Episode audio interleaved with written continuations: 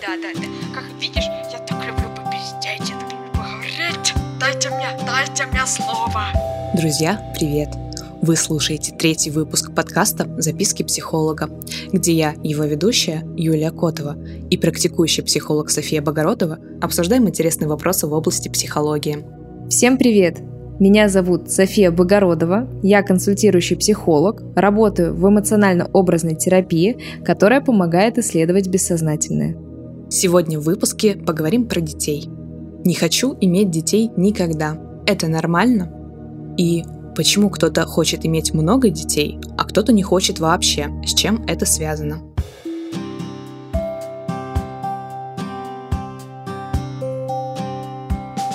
Сов, подскажи, пожалуйста, что думают психологи по поводу того, что некоторые люди вообще не хотят иметь детей? Хорошо, давай начнем с child free. Разберем вот эту категорию людей.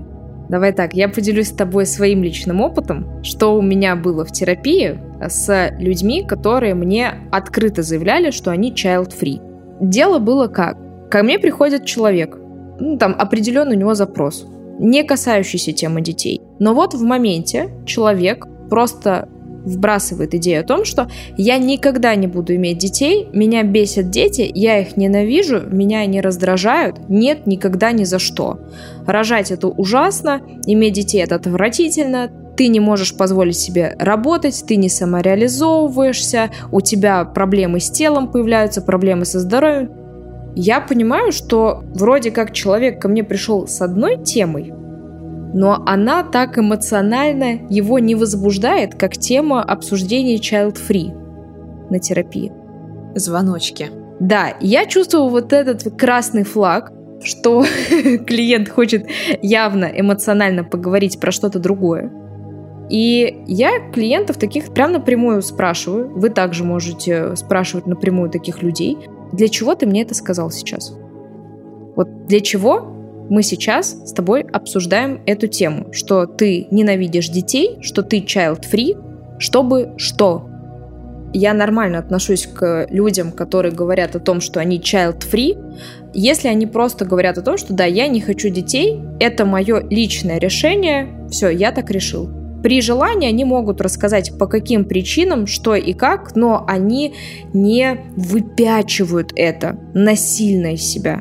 А есть люди, которые, как знаете, вот есть вегетарианцы, которые просто вегетарианцы, есть вегетарианцы, которые показывают всем своим видом, поведением, всевозможными способами, что они вегетарианцы. И вот в любой разговор вставляется «я вегетарианец», «нет, потому что я вегетарианец». Вот то же самое я встречала у людей, которые не до конца понимают, почему они child-free. Точнее, за их child-free стоит глубокая внутренняя травма. Такие травмы могут быть связаны с тем, что это старший ребенок в семье, и ему приходилось следить за младшими братьями и сестрами. Есть второй вариант, когда это многодетная семья, и ребенок отказывается от деторождения, потому что он понимает, что дети это тяжело, дети это зло, потому что он видел всех своих братьев и сестер, он с ними сидел, он с ними все делил, игрушки, внимание родителей, любовь родителей и так далее. Может быть также установка от родителей на то, что ты еще слишком маленькая или слишком маленький, чтобы заводить детей. То есть не имей детей, не продолжай свой род. У девочек это часто бывает в подростковый период. Не дай бог ты в подоле принесешь, не дай бог я узнаю, что ты беременная, я тебя просто здесь повешу, я тебя убью, я тебя изобью, у мальчиков это бывает следующим образом, когда мама говорит своим подружкам или в присутствии других родственников, когда другие родственники интересуются сексуальной жизнью мальчика, если у него девочка, там он уже вырос, он уже такой мужчина, мама говорит, нет, он еще маленький, нет, ему еще девочки не нужны, нет, это все лишнее, а мальчику там условно уже лет 17-18. То есть я ни в коем случае не говорю, что быть child-free это плохо, и что если вы не хотите детей, что у вас 100% есть проблемы с головой. Нет, это не так. Я говорю про то, что есть люди, к примеру, которые обоснованно не хотят детей. Не из чувства гнева, не из чувства детской обиды, а просто элементарно потому, что они физически не могут иметь детей. Есть бесплодие, там у женщины или у мужчины в паре. Есть какое-то генетическое заболевание, к примеру, эпилепсия. Есть люди, которые страдают эпилепсией, они понимают, что если я сейчас рожу ребенка или продолжу свой род, у ребенка, скорее всего, тоже будет эпилепсия. А я через это проходил, и я не хочу того же самого своему ребенку. Я не хочу, чтобы мой ребенок тоже сидел на таблетках, и у него, не дай бог, были частые приступы. Или еще проще пример, когда люди вполне обоснованно не хотят детей, это когда человек себе говорит, для меня карьера сейчас важнее, чем иметь детей. Или для меня путешествие сейчас важнее, чем иметь детей. Я финансово недостаточно стою на ногах, я недостаточно ощущаю финансовую опору для того, чтобы завести ребенка. Это тоже нормально. Потому что если мы говорим про то, что люди, к примеру, живут в маленькой однушечке вдвоем, или там целой семьей, или с животными, и мы говорим о том, что люди сейчас будут заводить ребенка, понимая, что маленькое помещение у тебя родится ребенок, где-то нужно поставить кроватку, где-то нужно поставить столик, где-то нужно поставить дополнительный шкафчик для ребенка, где-то нужно коляску поставить. Потом ребенок растет, он будет ползать, потом он вырастет, потом ему 3-4 года у него должна быть своя игровая секция и так далее и тому подобное. Это нормально, если человек говорит о том, что сейчас финансово мы пока не тянем, именно поэтому пока не готовы заводить детей. Опять же, Здесь очень важный нюанс.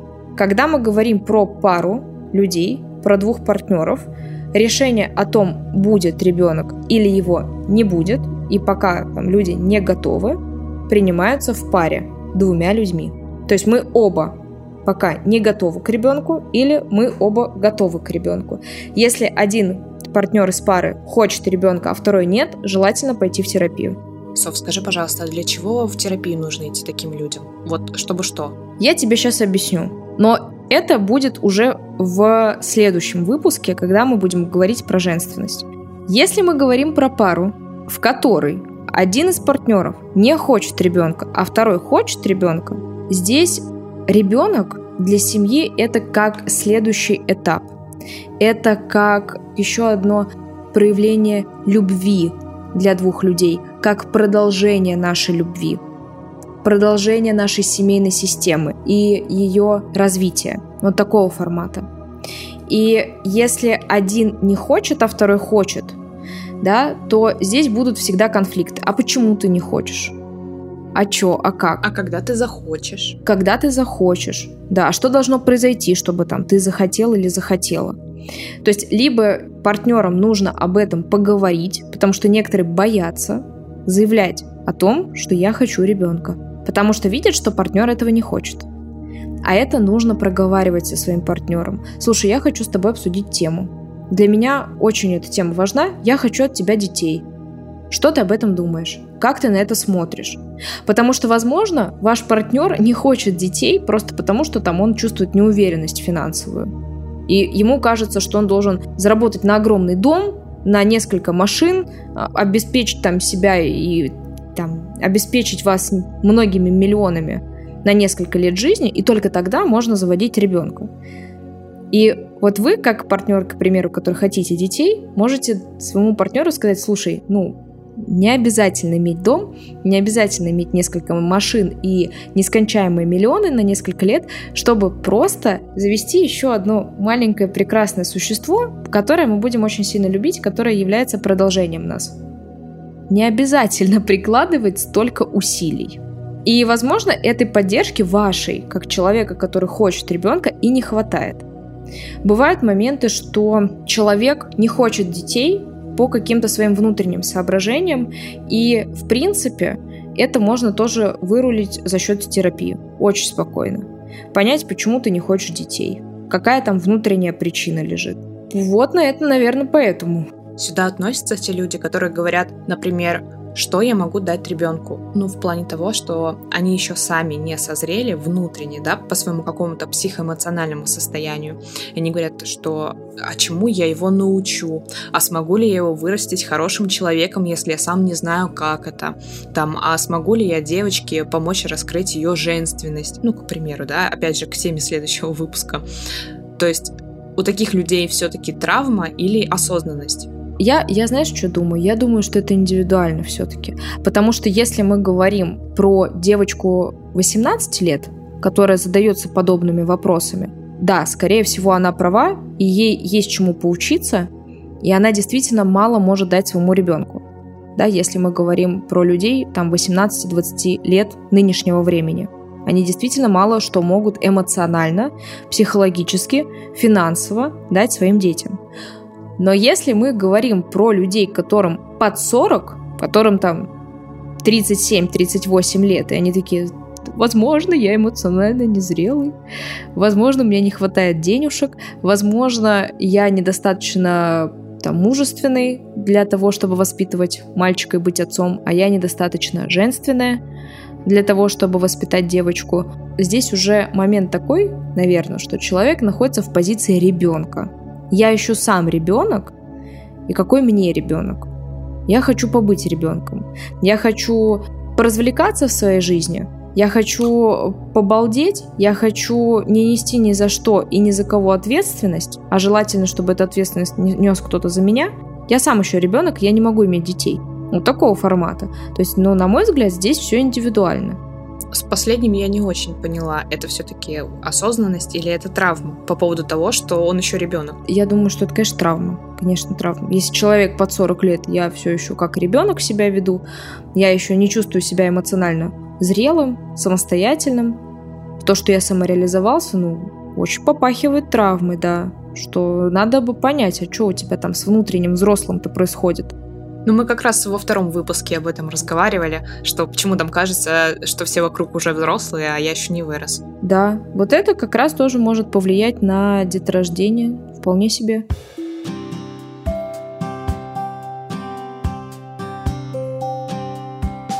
Ну, с этим все понятно. Давай, может, тогда перейдем к следующему вопросу. То есть сейчас мы обсудили, почему люди не хотят иметь детей. А вот есть совсем другая крайность, когда люди хотят иметь много детей. Много, я имею в виду не просто там 2-3 ребенка, а 8 и более. С чем вообще такое тоже связано? То есть это тоже какая-то осознанность или это тоже какая-то травма?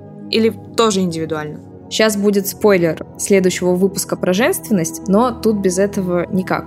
Когда люди хотят много детей, есть тоже множество причин.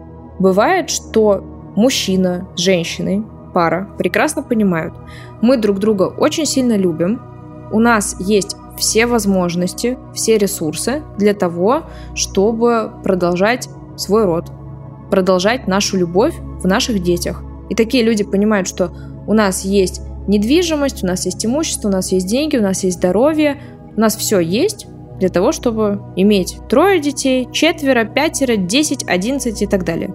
Это абсолютно нормально. Если люди этого хотят, и это позволяет их ресурсы, их финансовые возможности. То есть у них нет никакого внутреннего конфликта в паре. Вот они хотят, и они завели детей.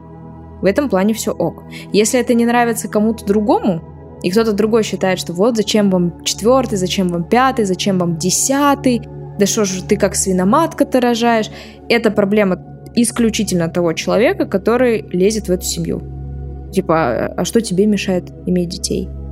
Все, это не проблема этой семьи, потому что у них этого конфликта нет. Но есть нюанс, касающийся женственности. Дело в том, что некоторые мамочки, некоторые женщины специально заводят много детей. Для чего? Ты сейчас офигеешь. Не только для материнского капитала. Мне кажется, я знаю, что ты хочешь сказать. Что я хочу сказать, давай. Я думаю, что ты хочешь сказать, что женщины сознательно остаются долгое время в состоянии беременности, ну то есть там первого, второго, третьего, четвертого, потому что в эти моменты к ним повышенное внимание со стороны супруга, со стороны мамы, со стороны окружающих людей. Вот им так прикольно, удобно, они получают все то внимание, которое недополучили. Да, моя ты умница. Абсолютно верно. Да, да. Когда я беременная, ко мне относятся намного мягче, я у всех на виду, ко мне приковано все внимание всех близких, все прям порхают надо мной. Это очень выгодное положение для женщины. Я могу мужу сказать, метнулся за клубникой с селедкой в 3 часа ночи в магазин. Иначе я устрою тебе часовую истерику. и он побежит и будет это делать. Я могу психануть и послать нахер человека, который мне не нравится, и списать на то, что я беременная. На это нормально отреагирует. То есть там очень много вторичных выгод. Сейчас все мужчины такие, которые слушают подкаст. А, так ей не правда там, что хочется мандаринов в час ночи. Это она, значит, себе внимание так выбивает. Сейчас они все подумают, что, что гормоны это фигня. Слушай, гормоны это не фигня, но я тебе честно могу сказать, когда я наблюдаю у некоторых девушек, которые беременные, поведение неадекватного человека, когда начинается психоз, истерия, как у ребенка прям. Там видно вот это детское проявление, причем наигранное. Я это иногда вижу просто в магазинах на людях. Я понимаю, что это истерия уже не беременной женщины. Это истерия, вот это вот проявление, манерность. Даже я даже не могу сказать, что это внутренний ребенок. Это вот просто манипулятивное поведение беременной женщины для того, чтобы вот, вот все внимание на мне. Посмотрите, вот какая я. И этого очень много. Потому что вы сейчас охренеете от этой информации. Но поверьте, это действительно так. В норме беременная женщина, знаешь, как она выглядит? Счастливый? Счастливая. Она замедленная, она спокойная, она такая, знаешь, плывучая. Ей по кайфу все. Она спокойно может заниматься своими делами. Да, она может где-то поплакать, где-то посмеяться, но в норме она может продолжать работать, заниматься другими детьми, заниматься собой, заниматься спортом, там готовить, все такое. Вот заниматься тем, что ей нравится. У нее не происходит такого, что, знаешь, типа была жизнь до беременности и после. Еще, еще один момент, вот это тоже сейчас, наверное, прям все охереют. У беременных женщин, у которых все нормально, у них очень, очень, очень, очень редко бывает токсикоз. Хм. Вот это уже интересно. Мне кажется, я не встречала еще девушек беременных без токсикоза. Мы в терапии, когда ко мне приходило несколько клиенток беременных, у них был очень сильный токсикоз, и они никак не понимали, что с ними происходит. То есть э, я вижу клиента там в одном весе, через неделю она приходит, у нее просто как будто минус 20 килограмм у человека, просто в токсикозе. И человек уже тяжело. Человек не может есть, не может спать, постоянно рвота, постоянно плохо. Мы начинаем прорабатывать это. И знаешь что выяснялось при токсикозе? Что она кого-то не переваривает. Она не переваривает мужа своего, маму свою, а, слишком много внимания не переваривает. Или то, что, к примеру, был такой случай, не переваривает то, что слишком много лезут в ее личное пространство. То, что она хочет сама ребенку что-то купить, какие-то там вещички, какие-то бутылочки, а родственники, родители, так, какие-то там тети, дяди, все лезут с какими-то там, знаешь, шмотками, которым уже лет 10. Там вот это племянника, вот это там твоего двоюродного брата, про бабки твоей тетки, там какой-то там вот этого вот, вот тебе детские вещи. Вот их бери, они нам нахрен не нужны. Ну, то есть вот это не переваривает женщина. Угу. Не переваривает своего мужа, что он там не понимает ее, или то, что он не понимает то, что она устает во время беременности. Или что она, ну, в принципе, не переваривает кого-то или что-то. Вот про это токсикоз. Бывает, что это подавленные эмоции и чувства, когда беременная не высказывает то, что я устала, и я не хочу сейчас ни с кем разговаривать. Я устала, я хочу поспать. Я устала, я не могу сейчас стоять, готовить, стирать, убирать и прочее. Я устала. Вы меня все бесите. Она это подавляет себе, не говорит. Потом, конечно, мы идем блевать в туалет. Ну, потому что хоть какое-то вот, понимаешь, проявление должно быть. Дорогие слушатели, если вам интересна тема про беременность. Какие травмы могут вылезти наружу во время беременности и как понять, что это какие-то непроработанные травмы, да, и что с вами происходит. Приходите в телеграм-канал в гостях у Софы, напишите ей, пожалуйста, Софа, хотим послушать про беременность, и мы сделаем отдельный выпуск про беременность, где очень детально это обсудим.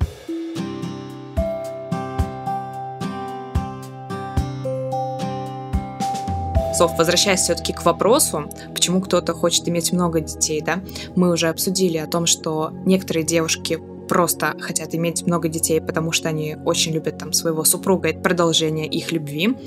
Еще мы обсудили то, что некоторые девушки хотят побольше внимания, поэтому продолжают оставаться в этом состоянии беременности. А вот какие еще есть варианты? Которые очень хотят остаться в состоянии материнства, которые понимают, что я в декрете реализуюсь в роли матери, но мне-то надо выходить из декрета, потому что ребенок пошел уже в сад или он пошел в школу, и вроде как я хочу самореализовываться, но я не знаю как и через что женщина не понимает. Или, к примеру, она пытается самореализоваться в каком-то хобби, в какой-то работе, но у нее не получается. Она из-за этого очень сильно грустит и приходит к единственной мысли о том, что, может быть, единственная роль, которая у меня в жизни получается, это роль матери. И в таком случае она действительно может захотеть рожать и второго, и третьего, и четвертого, и пятого ребенка, даже в случае, если семья финансово, материально, эмоционально, психологически к этому не готова.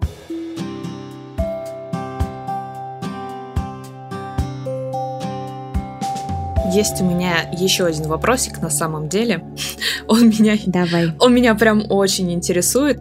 Вот есть семьи, у которых очень плохое финансовое состояние, постоянные конфликты между там супругами или сожителями, да, я говорю о семьях, например, о пьющих, либо там о семьях с низким социальным статусом, да, которые постоянно пьют, у них там есть какие-то наркотики, еще какие-то дела, да, но вот у них большое количество детей.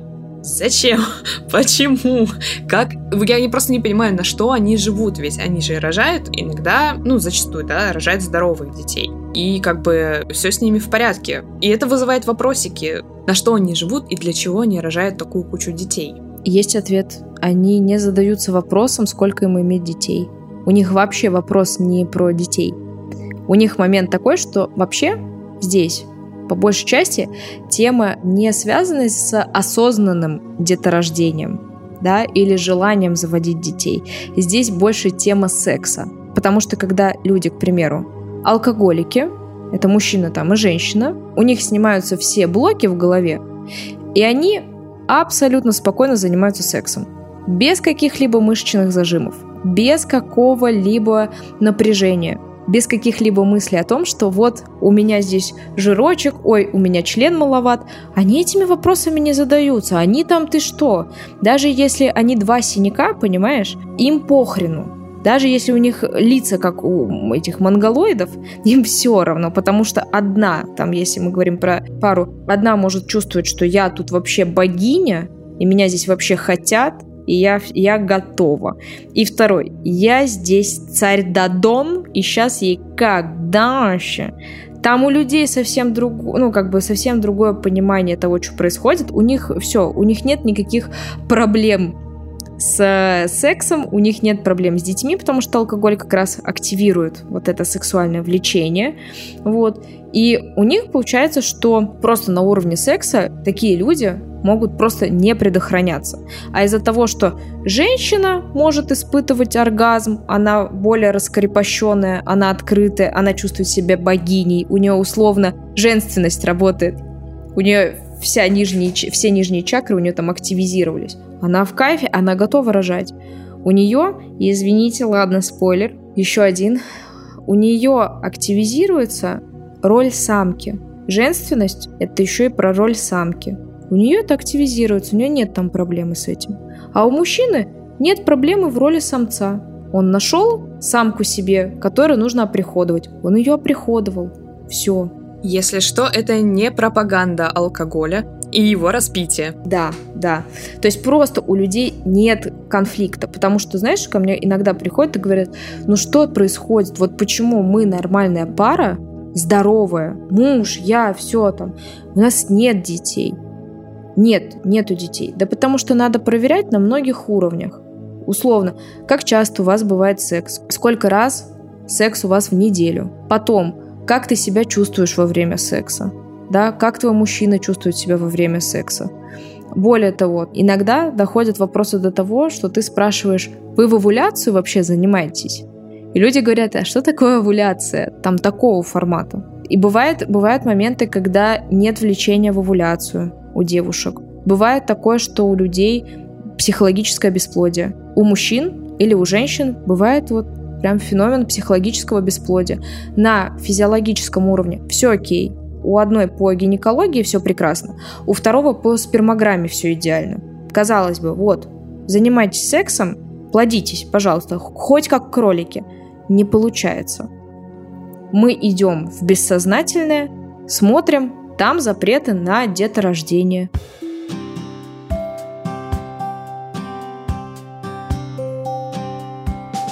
Софа, у меня к тебе есть каверзный вопрос как психологу. Он вытекает из того, что мы только что обсудили. Как ты относишься к утверждению «дал Бог зайку, даст и лужайку»? Ну, во-первых, действительно, если Бог не захочет, если высшие силы не захотят, ребенка не будет. Можете воспринимать эту информацию как угодно, но для меня стало абсолютным понимание того, что Бог есть, и все-таки ребенок приходит в род тогда, когда нужно. Все мы с вами пришли в наши семьи, в наш род тогда, когда это было нужно, исключительно для нас. Поэтому вот эта история о том, что дал Бог зайку, даст и лужайку, отчасти она верная. В том плане, что Бог решает, когда дать зайку и кому будет дана эта зайка и в какое время. Но то, что Бог тебе, э, там, знаешь, тоже с небес у тебя упадет квартира, машина, деньги, какие-то возможности. Вот тут на вот эту поговорку, да, дал Бог зайку, даст и лужайку, есть ответная. На Бога надейся, но сам не плашай. То, что касается «дал Бог зайку, дал лужайку», я не рекомендую вам серьезно относиться к данному высказыванию, потому что да, действительно, Бог решает, в какое время, в какую семью, в какой час, в какой момент прийти ребенку в род, какому именно роду. Да, это действительно так. Но то, что Бог обеспечит вас всеми, всеми, всеми, всеми возможностями, и для этого не нужно прикладывать никаких самостоятельных усилий, это бред. Потому что с ничего у вас ничего не будет. Надо что-то делать. Надо работать, надо заниматься собой, саморазвитием, надо включать мозги, если вы хотите ребенка. Надо все-таки выходить во взрослую позицию, чтобы заниматься воспитанием детей. И особенно если мы говорим про то, чтобы заводить ребенка. Вот, зачать ребенка. Поэтому вот как-то так.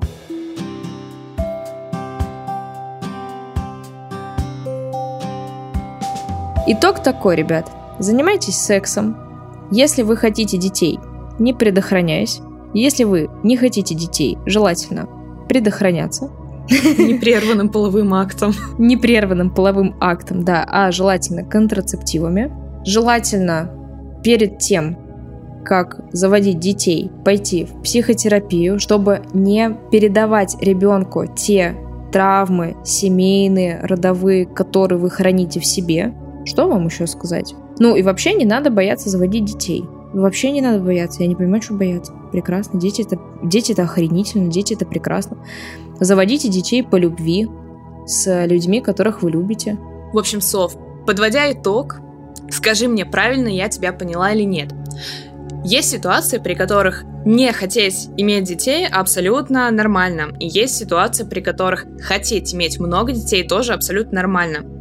Главное, чтобы не было каких-то внутренних конфликтов и чтобы мы не врали сами себе в этом случае. Да, да, вот в этом ты абсолютно права, ты все правильно поняла, что самое главное тут просто не врать себе. И да, ребят, если вам хочется более детально узнать про беременность, про то, как она должна протекать в норме, про то, с чем сталкивается ребенок в эмбриональном периоде, вы напишите, пожалуйста, в мой телеграм-канал «В гостях у Софы», ну, какое-нибудь сообщение в стиле «Софа, пожалуйста, расскажи про беременность». Я сразу пойму, что для вас эта тема актуальна, и мы запишем выпуск про беременность.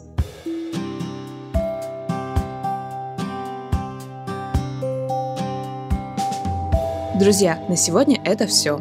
Спасибо, что были с нами эти полчаса. Надеемся, что эта информация будет полезной для вас. В следующем выпуске мы обсудим, как развить в себе женственность.